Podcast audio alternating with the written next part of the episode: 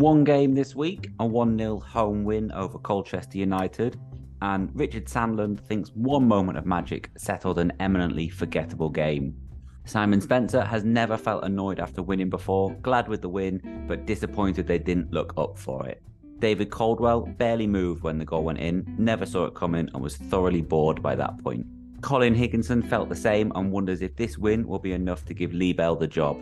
Mark Birtles is delighted for Belly, but labels that one of the worst games of professional football he's ever seen. Chris Mason thinks the three points shouldn't fool anyone.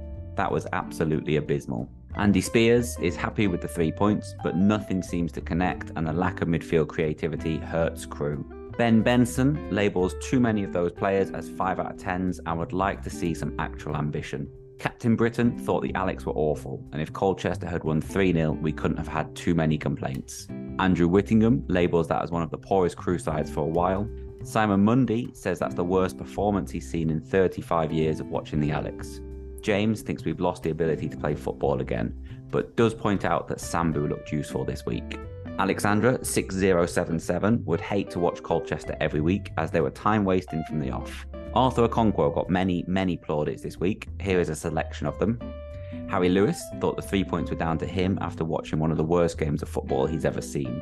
Chris Thompson is beginning to think we might not be that good, and the three points were all down to Arthur. Ryan Hayward can't believe he wasn't given man of the match. Daniel says without Arthur, the table looks very differently. Three points on Saturday added to the two recent penalty saves. Dave Gallagher adds that he's definitely looking down rather than up. Jonathan Dipp points out that Billy Sass-Davies has been present for the three clean sheets in a row. Martin Huff is happy with those three clean sheets, but adds that it's hard to get excited by the football. Andy Griffiths thought Colkett had some good touches when he came on. He hopes to see more of it if he can stay fit. And Grant says two wins in a row, whilst he isn't there, he's staying away.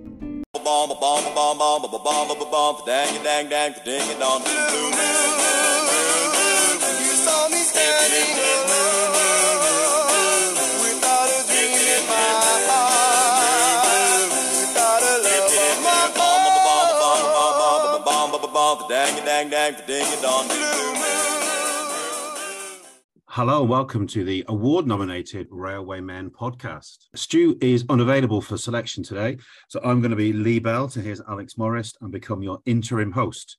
Uh, speaking of Lee Bell, it was another Saturday and another 1 0 win for his first league game.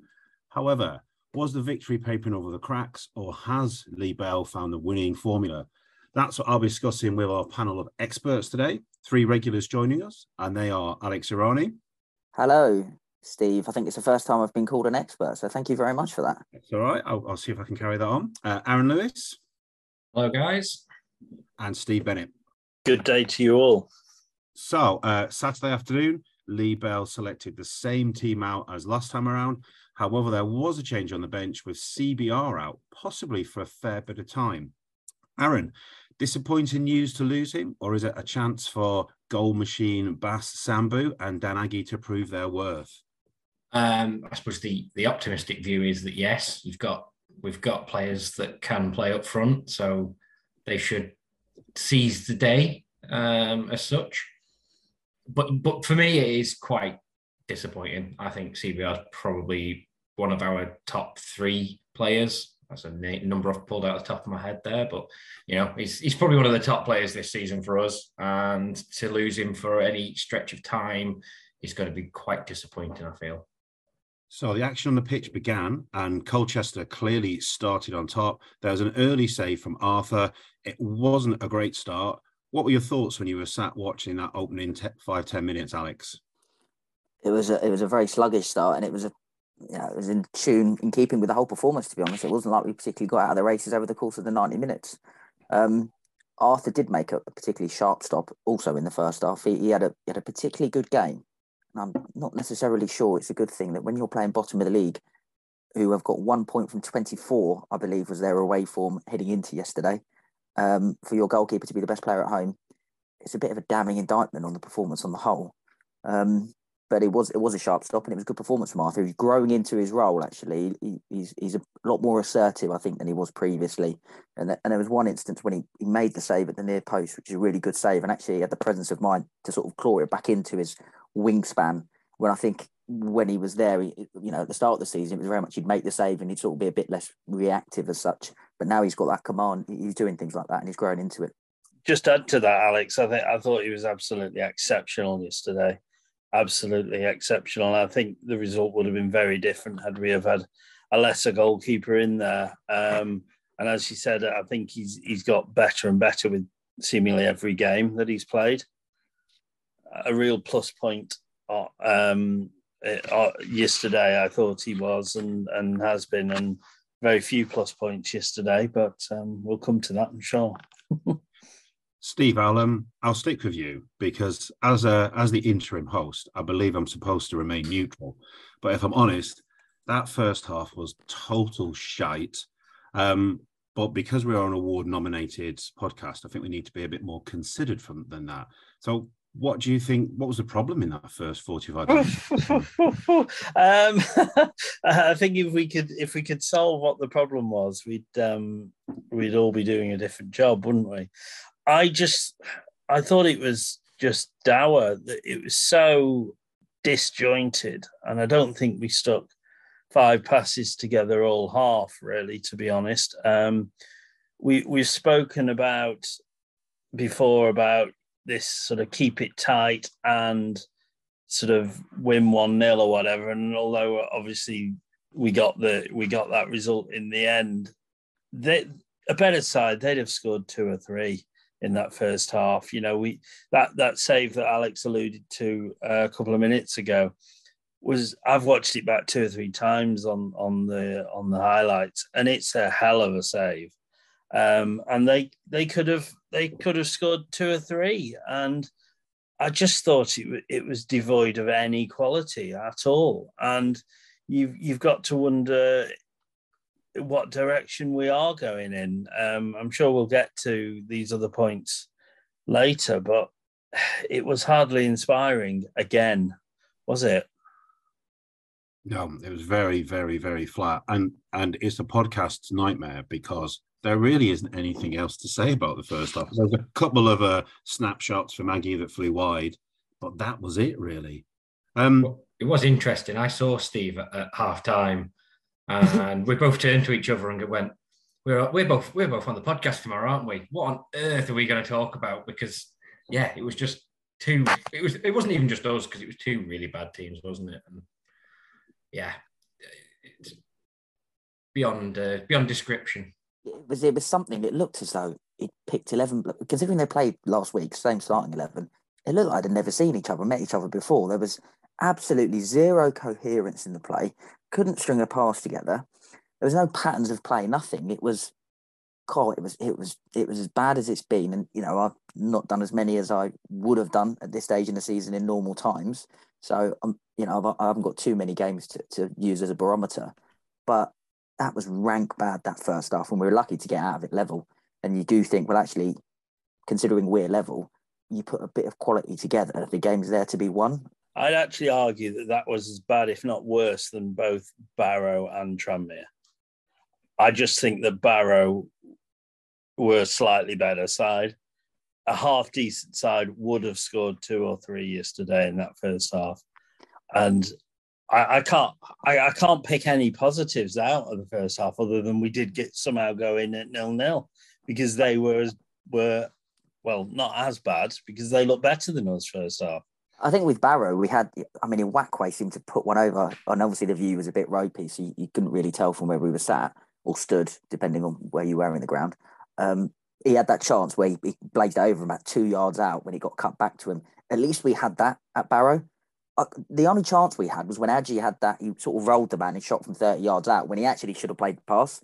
And I think he just thought, well, we've not had a shot yet. Someone's got to have a shot. Um, so, so, he pulled the trigger. But yeah, it was it was rank bad, and it was it was a bonus to get out of it level. So obviously, as you said, the second half surely couldn't have been any worse. And ten minutes in, there was a substitution. Eli King came on for Rio, and I thought after a after a promising start from Kings, I think we lots of people were really impressed with him when he made his debut at Bradford. I thought his stalkers had really, really thought him. However, although he wasn't man of the match. I thought he was quite decent when he came on. He looked a bit more progressive and forward thinking than he had been. And what what do you think, Aaron? Did he make have some sort of positive impact when King came on?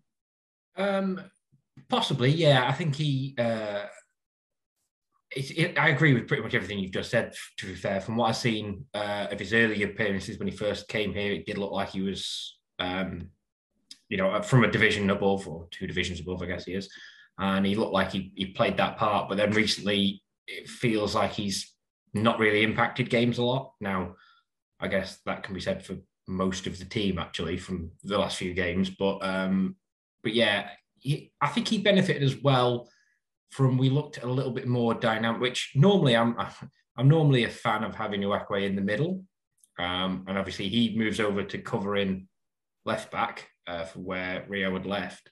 And I feel like he was a little bit more dynamic, getting up the wings and making plays happen. So I think King's involvement in the middle was kind of a beneficiary of Uwakwe's more involvement out on the wing.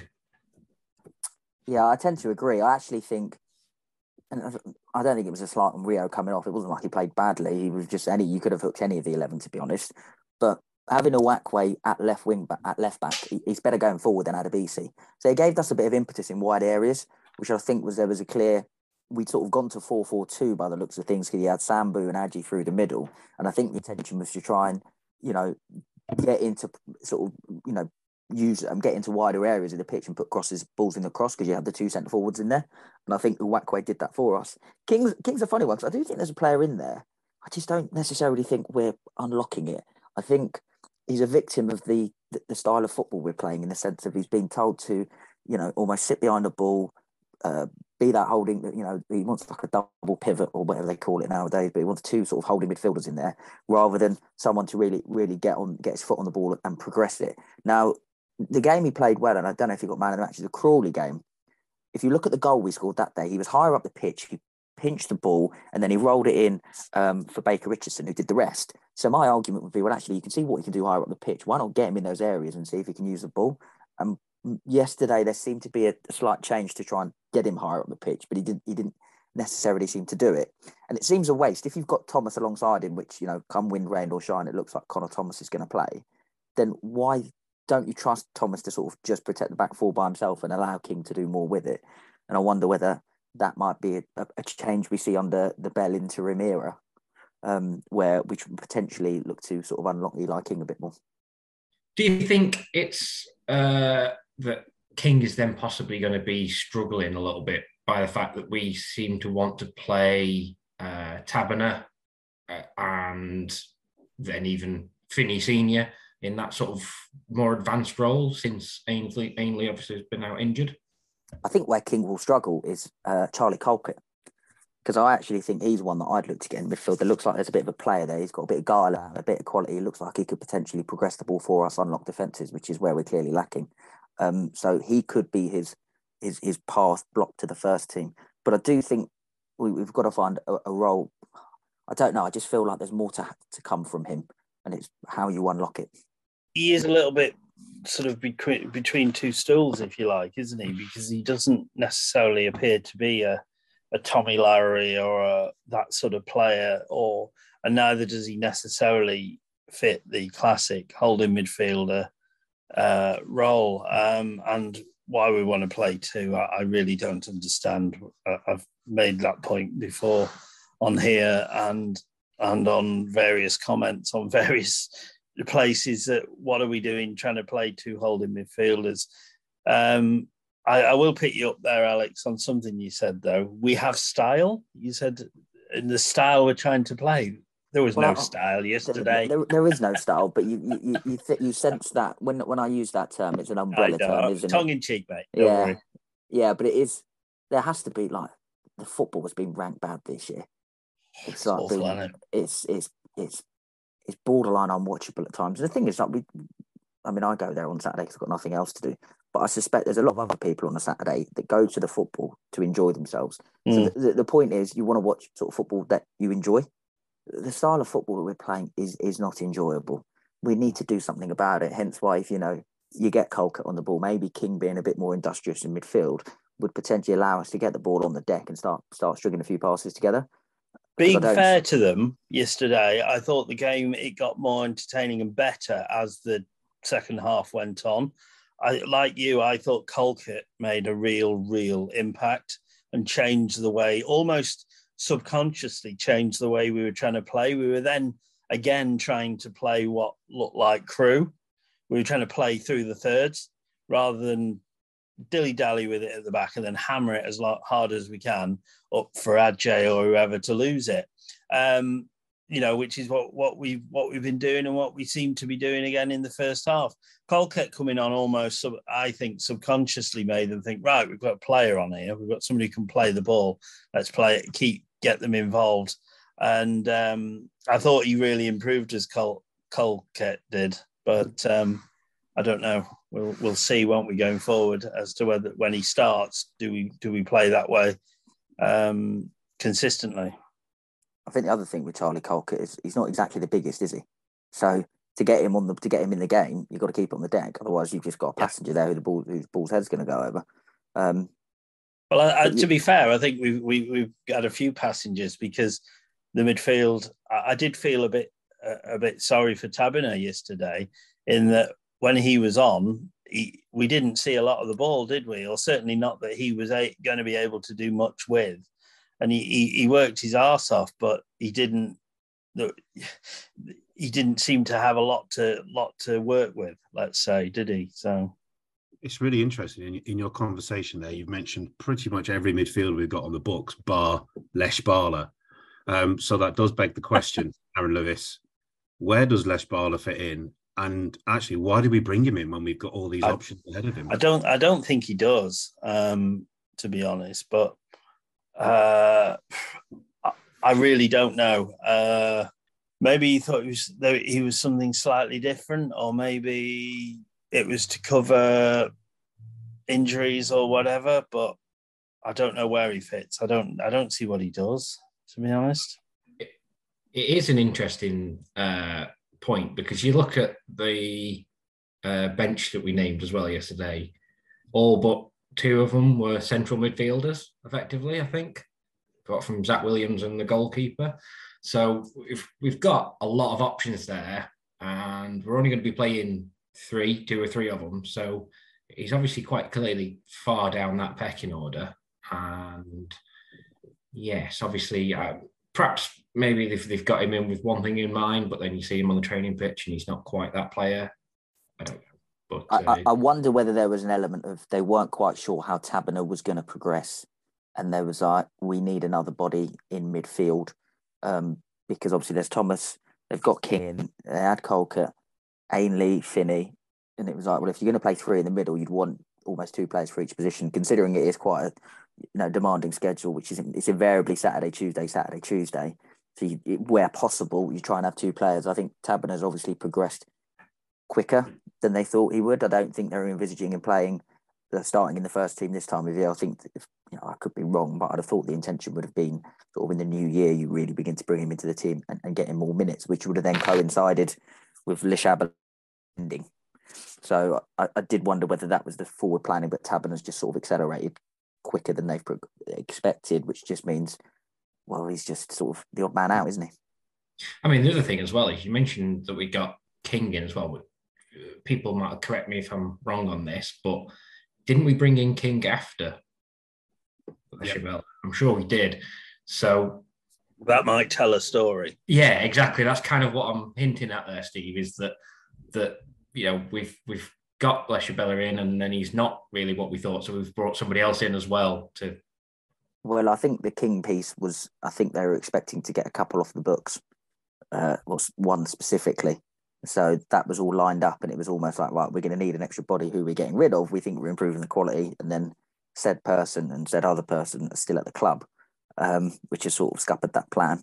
So I don't necessarily. I think King was a okay. We can improve the area of the pitch by getting players out. Uh, we'll bring a better one in, but then the players never went out the door.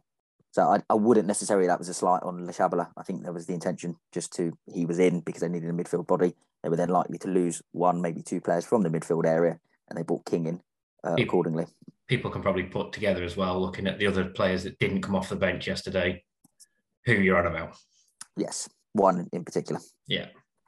back back to yesterday, um, and just before the one moment of inspiration, there was the final um, of uh, Arthur's trio of excellent saves, um, when there was a rather a simple back to front through ball allowed Judge clean through. Alex, was that was that the best save of the three? Do you think? Yeah, it was. I, I did like the first half snap save where actually because that was hit quickly and he got down to it really well. But that one, he, he, he, if you actually look at it, he stood up really tall and he made that goal look a lot short, a lot smaller for um for what do you call it uh, for for Judge. Um, and then he got down and tipped it around the post. Yeah, it was a, it was an excellent save, um, and it was fitting of his performance. Um, it was terrible defending though. If you look at the back four, you had sort of Mellor and Offord in line with each other, and then you had Uwakwe, I think it was a Uwakwe at that stage, Uwakwe and Sass-Davies, who were just almost five yards further back. So you had this staggered back four. You could drive a bus through the uh, yeah. drive a bus through it, and he just charged through the space. And Offord had a right old go at Sass-Davies after that, and he was right because he was five yards too deep. If he was further up, you're not going to have that massive gap that he can drive through.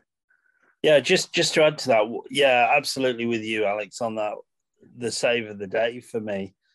Uh, I've watched it two or three times on on the on the highlights, and and it, it it's just an absolute um, textbook case of how to deal with a one-on-one as a goalkeeper. I thought he was abs- absolutely brilliant. But the thing, and I don't know what the others' thoughts are on this, and it, and you've alluded to it a little bit there, Alex, is how easily yesterday the defense got turned two or three times, including in the first half. There was a ball over the top that, but for a last-ditch tackle, we he'd, there'd have been one another one-on-one or another two one-on-ones, and I I don't know. I know we we it's not never good to necessarily single people out, but I'm con- concerned that Sass-Davies playing in a flat back four, which we've all spoken about before. Can't he can't do it, do it. and it, it, he he can't do it, and he turns slower than the QE2, and I just I, I, thought it was a concern yesterday, and you could see it happening in slow motion several times. I don't know what your thoughts are, guys. I completely agree. He, he cannot play in the two. I think I don't think he reads the game badly. When we were playing that back three under Artell last year, and he was in the middle of the three, he was quite comfortable there because he could drop that few yards deeper. It was all in front of him. He could head it if he needed to, and he could sort of mop up, and he looked quite comfortable there. But yeah, he, he cannot play in the two. It was earlier on in the season where when McDonald was injured again, and he was just woe like Offord was brilliant that night, and I remember him just having a, a, stinker. Just doesn't look comfortable in the two. He always feels like he's treading water, which doesn't help the situation as well. Um, I think I think they'd like to play Williams in there, but I think he's woef- he's just out of form, isn't he? I know he's a young kid and he's going to have these sort of growing pains, but you know that Barrow performance where they hooked him, I think it's good to take him out of the limelight, let him just sort of settle away a few weeks away from it, and then get him back in um, because he's he's he's almost unselectable at the moment. Well, yeah. I think he's poorly again as well, isn't he? But um, I, I yeah, he, he's he's one of those that you really want to do well, don't you? Because he's one of ours, um, Sass-Davies. But I, the more I see of him, the more I, I do become a little bit concerned when he's playing. And he's great at heading the ball away, but he's six foot. He's six foot six, isn't he? Or six foot five. He should be. that's what I mean. That's what I mean. He's great. You know that that's his forte. But the moment even even the bottom of the table side started playing balls forward or through balls forward, um, he we we looked suspect, and I think that that was part of the problem in the first half. But as I said, it, it did get better second half. But that that that was almost the turning point of the game for me as well. That that, that save from Big Arthur. I mean, it must have only we, been we a few, few... went up the back up the other end of the pitch, yeah. didn't we? Sliding doors moment, wasn't it? Yeah. I was going to say on uh, on Sass-Davies, I think the player that he is now is we've tried to play him to do everything that Rod McDonald does, but he does everything that Rod McDonald does just slightly worse. Um, and like you say, the the, the challenge, the chance yesterday uh, when when you see that player run through one on one, I think I said to my friend something that sounds a lot like four foot snake, and uh, and you, you've seen it so many times from a Crewe perspective that you expect that to be hitting the back of the net, and uh, and for Arthur to have kept it out, like I say, I think it probably did galvanise the whole team a little bit from that point onwards. Aaron, I'm going to stick with you because, as you say, that that was the the turning point, the sliding doors moment, and then suddenly from nowhere, there's a little bit of quality play, and we have a goal. Talk us through it. Well, yeah, I think I'd spent 80 minutes uh, sitting there going, "What does Dan Agyei do?" Like he completely unimpressed me for for most of the game. Uh, he was taking snapshots from too far out that were never going to go in, and then what do you know? Uh, Tariq Uwakwe, there's a bit, bit of working, I think, between Bass and Uwakwe. Uwakwe's off down the left hand side, uh, pings the ball over, brilliant cross. I'm not entirely sure that their goalkeeper shouldn't do something better there because he seems to flap at it and get nowhere near.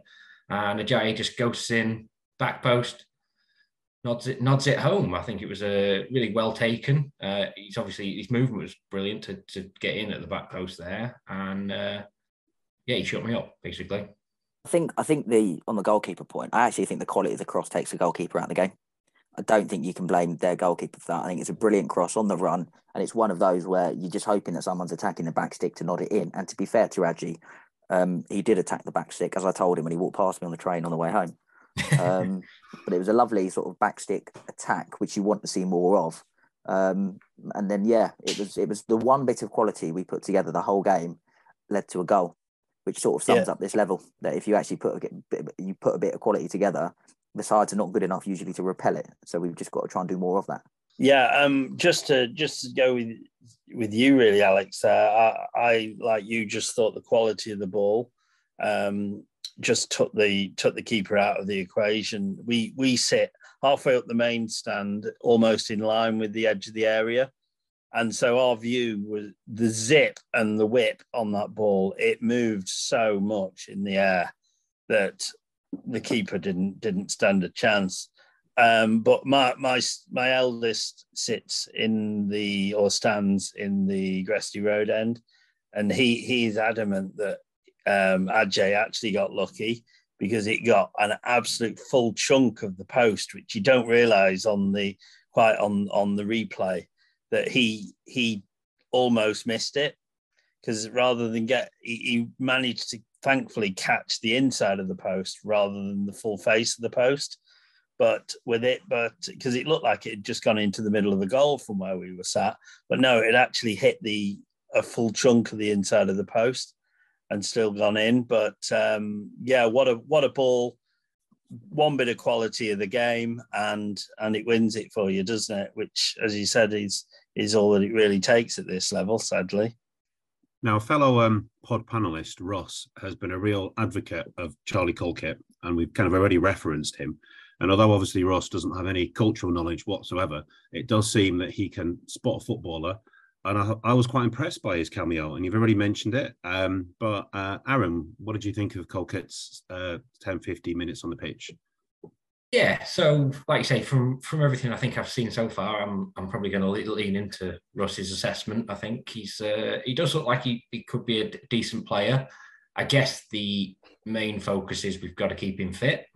Now, it was something we were kind of aware of. You know, you look him up when we signed him that he, he's obviously had his issues here, there, and everywhere. Um, but didn't he? Wasn't he in? He was in some high academy, wasn't he? I, I, someone could probably tell me which one actually. Chelsea was it Chelsea? I wanted to say Chelsea, but wasn't sure.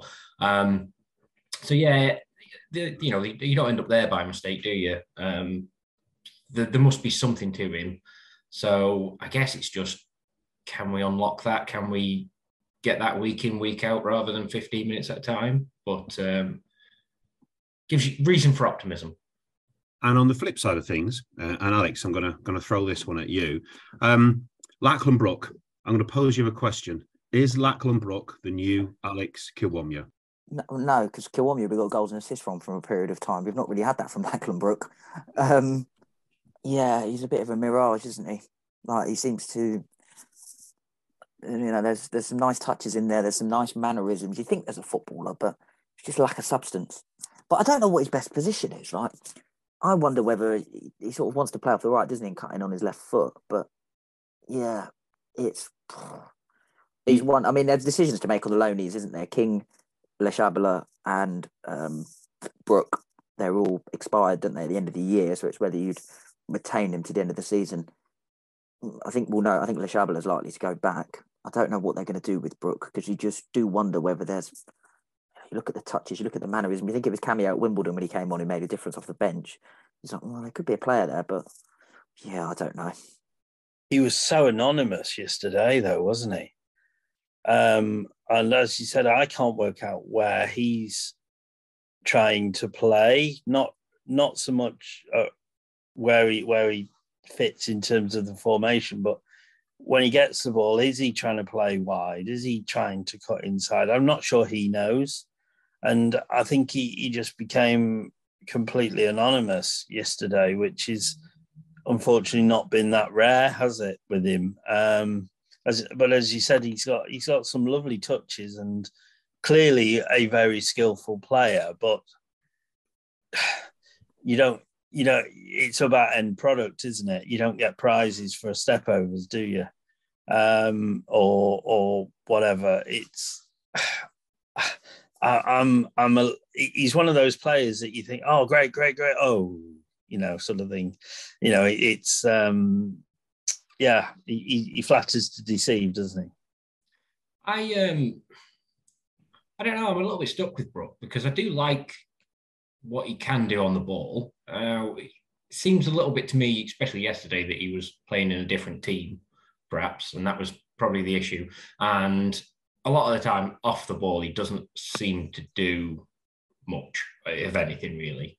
But I want to. I mean, you can go back to first game of the season at, at Rochdale. Now, obviously, we can make the point that Rochdale at that point were not a great side, um, but he he made some great you know movement. He, he, got his goal. He could have had another as well. I'm fairly certain. So uh, there is something to him, but we're clearly not getting the best out of him at the minute. And uh, and like like Alex says, really, I guess we don't really know quite where he should be playing. We've done incredibly well to talk about that game of football for the period of time we have, by the way, considering how little happened. That was my next comment. We have done it amazingly well to get about 25 minutes out of that turgid 90 minutes of football. From a personal perspective, I think Lech Bala needs to go back because you've had three different pronunciations of his name in the last few Just think he needs to go just to make life easier for everybody. Um, any more from yesterday, or, or have we pecked over that corpse long enough? Brilliant. brilliant, brilliant turn of phrase there. Picked over that corpse. We should end it on that note. I think it sums it up perfectly. Okay. Um, I thought before we move on, it might be quite nice to get people's thoughts on the uh, management recruitment process because the club have been notably quiet over the past week. Um, with only Graham McGarry piping up and making a comment uh, about the search for um, a new manager. Um, Steve, what are your thoughts on where we're hmm. at the moment? Yeah, I think you've probably stolen a little bit with thunder. There. I was going to say, is there a search? Um, we after the initial flurry of that Friday afternoon with the with the announcement, etc. Um, it's gone very, very quiet and too quiet for my liking. Um, I, I what a we can't continue with the current current situation, in my opinion, with the performances.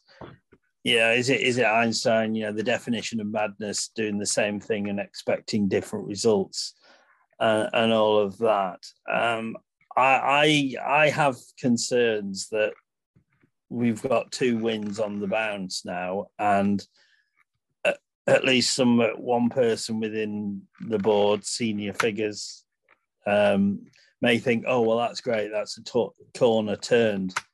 Um, I think we got the result yesterday in spite of the performance. And I wasn't at the um, the Orient game, unfortunately. Um, they were on um, time out from me after I'd wasted my time going to Barrow. Um, and um, but I, am not sure that was all that different. Um, and I, I do con- I, I, am concerned that um, that yeah that they'll look at the results on paper and say oh well we've won two so we're all right we'll keep it as it is. To me, we do we're crying out for some some fresh impetus. We're crying out for a, a, a different voice, whoever and wherever that may come from. and there are candidates out there, aren't there? Yeah, Yeah. I mean, I, one thing I'd say is uh, I know it seems like everything's been quite quiet from the club at the minute, but I'm personally not expecting them to start listing off, oh, we've interviewed this person, we've interviewed that person. So I don't really expect that I'll hear much, especially knowing how the club tends to have been recently. That I don't think we're going to actually hear that much in terms of, you know, this person, that person, other than we could all expect maybe some hearsay of, you know, Uh, we've seen X person at the ground or, you know, anything like that. But no, I've not heard anything. It, I feel like maybe it's going to take a little bit longer this time around because I, I just don't think, or maybe I'm hoping more than anything else, it's wish casting, but I don't think that they are just going to stick with things as they are. I don't think they can. There's there's nothing that has changed since the reshuffle. It is, I think the term for it is, it's the equivalent of shuffling the deck chairs on the Titanic. And I think the board have got to be open and honest, uh, putting obviously Alex Morris's personal situation to one side. He was not performing to an to a satisfactory level in his managerial post. Now, by just swapping him out to be assistant manager and Bell to be manager, you're still going to end up with the same outcomes you were having beforehand, which, which, as far as I'm concerned, was not of a satisfactory level. So they have to do something. Now, I don't know what they do. We'd hope there'd be a process. I mean, I suppose my concern is the people on the board, and don't get me wrong, they understand the value in terms of, you know, they're, they're successful businessmen, so they understand the, the human value that's required to run any business. But football's a different kettle of fish, isn't it? And there's a distinct lack of people in that boardroom who have got experience in actually the football side of things. So if we're doing this process that's been alluded to um, by Mr. Grant in an interview, who is actually going to conduct it? Like they're going to conduct it with with what expertise? You know, back in the day, John Bowler had obviously been around long enough, and he obviously was he was savvy enough to learn off Dario that he had that experience. We had Dario in the building for a period of time. We, we, we don't have that now. And I'm just concerned that if they do do this process, what's it going to look like? And I don't think they know what it's going to look like, hence why they're sort of this holding position whilst they figure it out. What worries me is the longer it goes on, full stop, really, but the longer it goes on, the more that rot, and we're nowhere near where the rot that we had last year, but there is still an element of that there. And as you said, and it's no slight on the two guys at all, but we've literally just swapped two guys around. One was the assistant, one was the manager, and we've swapped them around. It's the same voices, it's the same ideas, it's the same mindset, it's the same, or it will be very similar training methods, etc. And to me, the performances and the uh, well, it's the performances first and foremost that have been the, have been the concern. As I said, we got that result yesterday in spite of the performance, not because of. And this isn't a once a one off. It isn't one, two, three games that we played like that. It just can't. The current status quo can't continue. And but the the more we, or the rather the less we hear, and the more time that passes, I think is is a concern. And I think that the the fan base for once isn't necessarily wrong to be as vocal as they they're starting to become.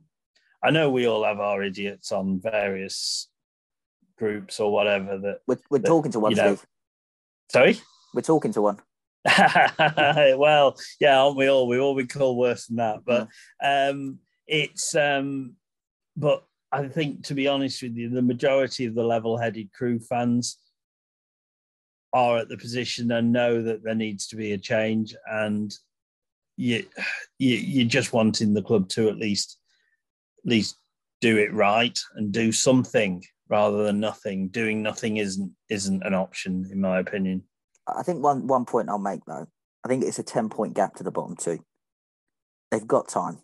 The result yesterday has bought them a bit more time to really do a thorough process. Bell's holding role. Look, we've won two games one 0 but you can't really argue with what he's done. He's hundred percent, uh, irrespective of the performances, which obviously we won't we won't divulge on.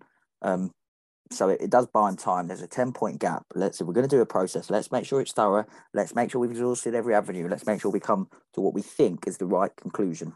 Um, and so that that's the point I, would make. Like, okay, everything, you know, we're human beings. We want everything done as quickly as possible. It's it's nature. Um, but I think in this instance, as there is time on our hands, take the time and make sure you do it right. The women's team were in FA Cup action yesterday. Let's hear how they got on.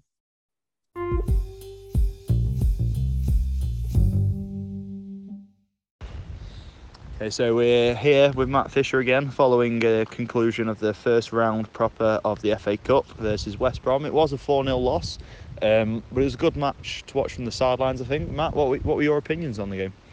Yeah, um, night and day from last week. The uh, the girls were fantastic.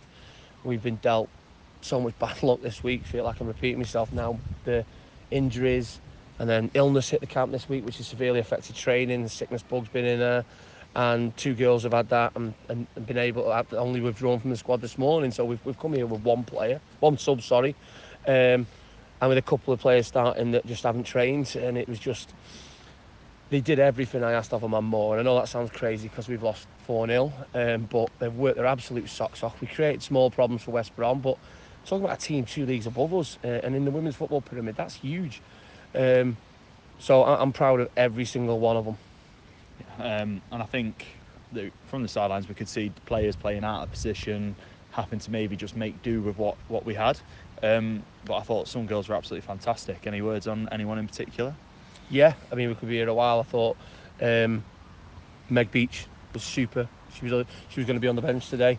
Um, had a tough game last week, but her um, the way she came in at last minute and uh, played in a number of positions and was super, absolute class. As was Jess Sheridan, she was super as well. And you know Amanda Fallon after so six weeks out with a knee injury, and you know she's been thrown straight back into it and put in one hell of a shift. There's so many. Beth Ragdale was class as well, great leader.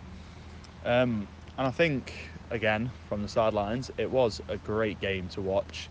Um, probably the class of West Brom did shine through, uh, but we the girls definitely made them work hard for the goals, and the defence looked a bit more secured up this week. Any words for them?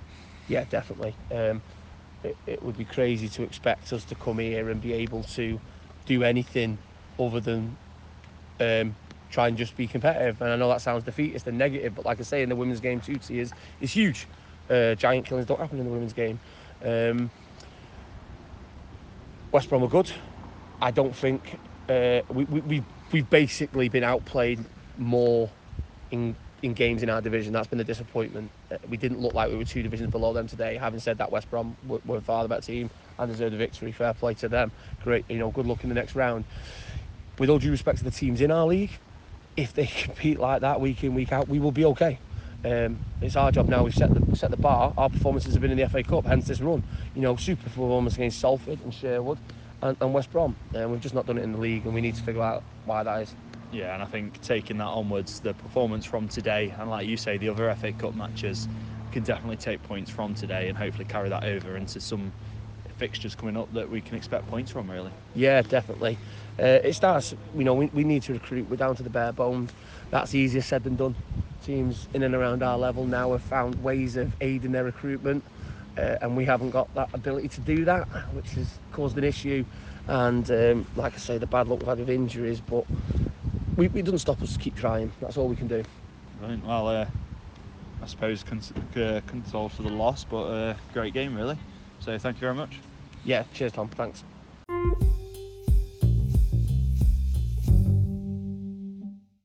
It's Swindon up next in the Oliver Lancashire Derby, and Stu spoke to Rich from the Load Stranger podcast to find out how the rightful runners up of League Two in 2020 have been getting on.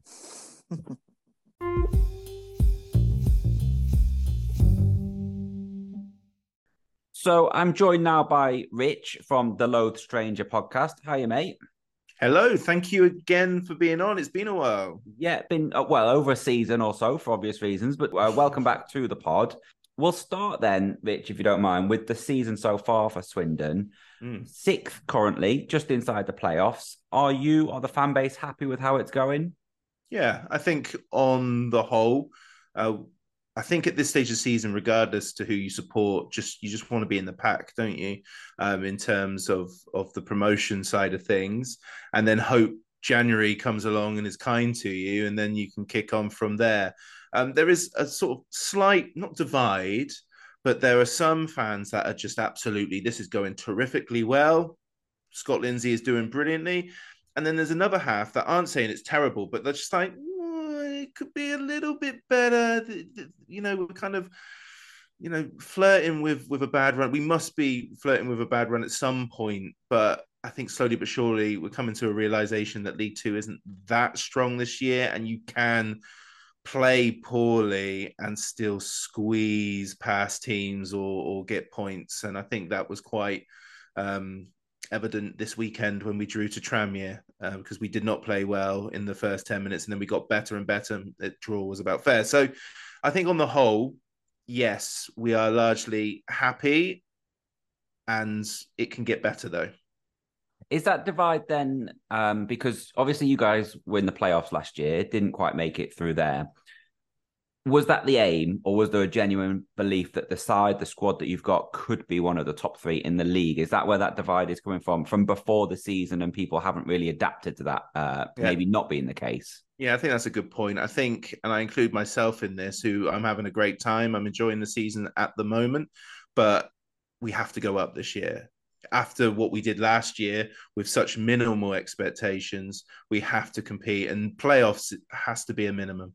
Um, and at the moment, we're there, but we could easily sort of drop back a bit. So I think we wanted to be a top three, but because we had yet another disjointed summer where we lost the manager and a lot of players, you cannot demand that the, the new the new head coach just nails it straight away. So we there have been there, there is patience, there is understanding, but we as fans do think we should be going up or at least competing with it. And that's what we're doing at the moment. So there can be no real complaints, but it's nicer to be second and six points adrift of eighth and ninth than it is just to be be there, but we're doing okay. One of the players uh, from those playoff games last year is uh, no longer with you. Harry McKirdy. Now, mm. I remember watching those games against some, I don't I can't remember, they were awful team in white. I can't remember the name. Mm. Um, were you, um, and all of the, the press were talking about was this one player, Harry McKirdy. Are you pleased that the off field stuff has gone, or do you miss the player that you've lost? There's a little bit of column A, a little bit of column B there because his form was undeniably impressive, impressed he overachieved probably last season more than anything, and we we really did cater to his his needs and his both on and off the pitch because he was a bit of a pain in the bum off the pitch, but it was rewarded and justified by him scoring lots of goals. And if we were 12th, 13th, 14th lower right now, I think we would be. Why did we sell Harry McKirdy or why did we allow McKirdy to force his way out? Because that's essentially what he did. Um, but because we're still picking up the points and we are still um, up there, then he's not as missed as he would. But there are lots of people that still miss Harry McKirdy and his presence on the pitch, the way he used to sort of g up the opposition, but also get the county ground sort of louder um, just by flapping his hands up in the air every now and again. Um, a lot of people do miss that, and yeah, we, we we've missed his goals because we are just scraping by teams, Mansfield aside. So yeah, but he was a pain in the butt. One player I don't think will be playing, uh, who I don't think is described as a pain in the bum, but this mm-hmm. Saturday because he's off on World Cup duty, which for someone playing in the fourth tier is mad, but that is what Jonny Williams is going to do for Wales, isn't it? Yeah, I'll be surprised if he plays, but it's a, it's a very odd situation. So I think a part of the the sell of Jonny Williams to Swindon, other than the fact that his former youth coach was our head coach at the time in Ben Garner, was like we will get you to the World Cup. You know, so we we have a very good strength and conditioning team at the moment. He's barely missed much football, which is a huge comparison to the rest of his career. And his situation with Wales is quite unique. Well, not unique, but they do not hide the fact that his presence behind the scenes is just as important to his playing ability. And he can play, He's brilliant. We're going to miss him tremendously. He's having a much better this season this year than he did last season. And he was all right last year, but we're relying on him a lot more. And he's loving that. I think he really is enjoying being like out of the shadows of Jack Payne and Harry McKirdy. And, and now he's really one of our key players, arguably our best player this season. Um, but because Wales have this camp where him and Chris Gunter um, and to a lesser extent because he's still playing a, re- a, high standard. Joe Allen, these guys are just getting in there because of the impact they have in the squad. And Jonny Williams making the World Cup was what this whole project I think was about. I really want Jonny Williams to stay longer, and if we go up, I think he will uh, stick around because he is loved here.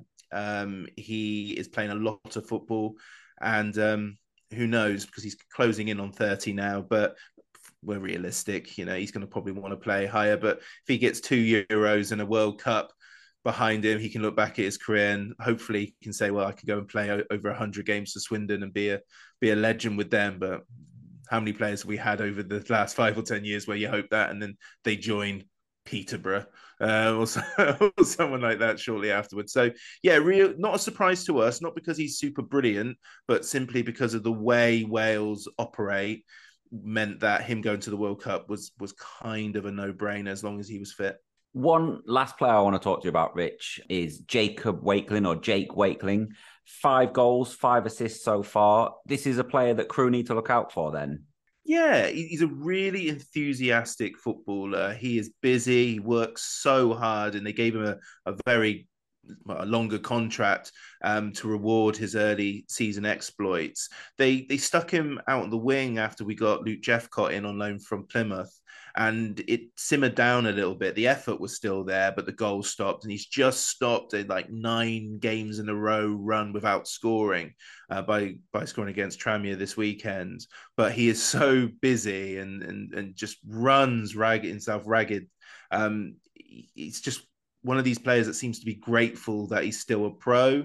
Um, he got released by Leicester at the end of the season, and it can go either way for for attackers at that point. They can find themselves at a league club, or they can find themselves in the National League or lower. And when he signed, I don't think anyone had major, um, pro, you know, uh, didn't expect much from him. The, but I mean, I think the first trial game he played, he was a sub. So you kind of think, well, this guy's a sub. He can't even get into the you know the the Melksham friendly eleven, but they signed him pretty short, much shortly after that. So he he went straight into the lineup. He was our early season goal scorer, and he's just been very very busy. Not our best player on the pitch, I don't think, but football fans love that enthusiasm, don't they? They love that work rate, and he, he shows it all the time. And now he's going central again. I think a, most people could see why Scott Lindsey decided to put him on the wing but he's definitely a central player and he's back up top now and and I expect him to stay there. Okay, Rich, I've got one last question and then I'll let you go. What's the score going to be on Saturday? Well, we're doing all right at the moment. So we're at home. So I think we're going to win. Um, I, you know, your win against Colchester has not gone unnoticed, but you can't beat Colchester at the moment, what, what you got you got to be worried. So I'm going to say it's going to be a low scoring win for Swindon, 2 1. We're not keeping clean sheets at the moment. We were terrible in the first 10, 11 minutes um, on the weekend. We, we seem to be lacking energy, but I think the players that we do have might just get, should get us over the line. So 2 1, the boring prediction, but that's what I'm going for. Rich, thank you so much for your time. Pleasure. Thank you. So, chaps, uh, Swindon sit in sixth spot at present, and they drew with Tranmere at the weekend. They may have lost the delightful Harry McKirdy, but they're still doing pretty well. Um, Aaron, what are your thoughts on the impending fixture at Swindon? Um, yeah, well, if we can snatch a 1 0 win here, I'll be very impressed. I'll say that. I, am not. I'm not too hopeful going into this game. Uh, I feel like just feels like a game that we're, we're destined to lose. You know, it's it's a, an away game that we against a team we probably don't really fancy ourselves against too much. Um, I'm not all that hopeful. I don't know about anybody else. No, I take one one now. I take a point now. Um, I had considered going, but I'm, I'm hmm. the more you think about it, the more it's going to be cold, and wet, and um, we're going to get turned over, aren't we? I mean, I've made the point um, in a WhatsApp group that there's no one to fear in this league, though. Like, if you look at who we played, obviously we beat Orient in the cup last week, who were top. Stevenage and Northampton, we've thrown away leads against. We've held Bradford. Barrow, we were shocking. Mansfield, we conceded twice late on. That's six of the top seven. And then if even if you go down to eighth with Carlisle, we we held a point there. Like, it's a poor league. It is. There isn't anyone to fear. So all this, oh, would you take a point? We shouldn't be. Don't get me wrong. We probably all would, would would take a point, but I think that's just an indictment of just how bad we are at the moment, considering the lack of quality that there is in this league. I think that's a good point, Alex. I think it is a damning indictment of probably where we're at, isn't it? Um, in that there, we haven't seen anybody who said who you'd go, Christ, they're a good side. We haven't seen them yet this year, this season, have we? And and yet we're we're a little bit concerned with going to Swindon. You know, we I, I think we're capable of beating anybody I've seen. Uh, but having said that, that doesn't mean we will, does it? Because I think I think our team is is is isn't necessarily, um, or rather, isn't. This, what's the phrase? Some of some of its parts and all that. I think we're better. We've got better players than they're playing at, as a team at the moment, and we're not necessarily um, we're not necessarily firing, are we? Convoluted way of saying the sum of the parts isn't. It's not That's the one. That's the, the one. Yeah, yeah, yeah. Should yeah. Edit that. Edit that. I know you won't though, Dave. So yeah, yeah. Well, having heard all that, um, Aaron, score prediction. Um, I'm gonna say yeah. Okay, let's let's say we'll get a one-one. Can't see us ever scoring two goals again at the minute, so uh, one-one will do. Steve, um, I, am going to go one-one as well, despite what I said. Alex, are you going to break the trend? Yeah, 2 0 Swindon. I think our recent record there is pretty dreadful from memory. Um, I think we won there Easter Monday when Dave Artell was going to lynch the referee. And to be fair, it was the worst performance I've ever seen from a referee. And that's saying something considering how low the bar has been. But otherwise, we've got a terrible record there. COVID season, we battered them. Travis Johnson scored a brilliant goal, lost. And then even the season where we went up, we lost 3 1 there. We ended up, I think, with Wintle and Ng playing at centre half the end of that game. Um, and then you factor in the, the 4 3 um, under Steve Davis when we were 3 1 up. Um, yeah, there's been several several dark days at Swindon. Actually, a uh, really crap away day as well, despite the fact I'm going to go. And um, Alex, without wishing to uh, dip into the pod's mythology too much, but I'm sure in that COVID season, wasn't that your infamous Mikael Mandron has to walk home and take his boots away from him, right? It, it was, yeah. I, I, we we did a Saturday evening record that day, yeah. and I was, yeah, I'd hit the roof, shall we say? I was absolutely seething, um, and I, I remember I wasn't a particularly big drinker during lockdown because I just sat at home, but I do remember going downstairs dipping into the uh, dipping into the cabinet and picking out a nice bottle of red wine as I proceeded to chin most of that. Um, other news this week saw the announcement that Paul Green um, was to retire. He joined um, the Alex in, 20, in 2018 and was instrumental, uh, in my opinion, in changing the team's mindset from being serial losers into eventual promotion winners. Um, Aaron, how do you rate um, the contribution of Paul Green during his time at the Alex? Uh, yeah, I think you've you've summed it up pretty well there. Um, he's somebody who, like I say, he came along just at the right time when we needed him the most. Um, albeit, I would take somebody like Paul Green very much at the moment again. Um, and yeah, uh, many many happy returns and happy trails to to Paul Green. I think. Yeah, I think what a what a professional and what what an impact he had at the club. Um, it was interesting though as well reading. I, would read a few things on Twitter from from various supporters of his various clubs that he'd he'd played at, and I think that it was almost unanimous that that everybody thought exactly the same as as we thought of him. Um, a great competitor, and by all by all accounts, a, a great guy off the pitch as well, and and good luck to him wherever it takes him. Although um, if he's assistant at Donny as he is, it appears now. Um, let's hope he doesn't get three points against Crewe. Yeah, I'd echo everything. I actually think I think you made a really good point, Steve, at the start there um, when you were introing it. In terms of he actually changed the mindset. He had that real desire, um, and he, his desire was clearly infectious because I think it did rub off on the younger players that it's all well and good having the talent, but you've got to have that will alongside the talent. And I think he really imprinted that on the on the younger players. You know, Ryan Wintle is one that I think immensely benefited from having him, him around. You see the improvement with Wintle, and obviously that came with playing games, but I think it came alongside playing with Green as well. Um, so so wish him well. Might see him back at the club at the club in some capacity in the near in the future. Who knows? Um, finally, it's the big night on Wednesday um, with a number of the panel attending the Football Content Awards. One of those is producer Dave. So I'm going to hand over to him to give us an update on what they could be expecting on Wednesday night. Uh, yeah, I'm not sure really. Um, there's a few of us going. Stuart's flying over um, to go. Uh, I'm going to be there. I think Mark and Tim will be there as well. I know we've got to find our penguin suits to put on. There'll be a meal. There'll be some free booze, apparently.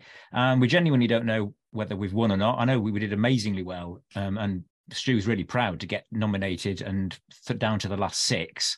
Um, as I understand it, well, it was a public vote for part of the um, the uh, the decision, and also the judges for part of it. So, thank you if you did vote for us. Um, let's see if it's been enough for us to come home and lift that trophy. But yeah, we're looking forward to it. Wednesday night, we'll uh, let you know on social media how we get on. Fantastic. And let's hope that the lads um, return like Shaun Smith from Wembley 97 with silverware tucked under their arm. Um, that's probably us for today. Um, so thank you to the panel for their sterling efforts in talking about that absolutely dreadful 90 minute shift. My pleasure. Well, Thank, no problem, guys. Thanks for having me on. And of course, thank you to you for listening. And until next time, goodbye.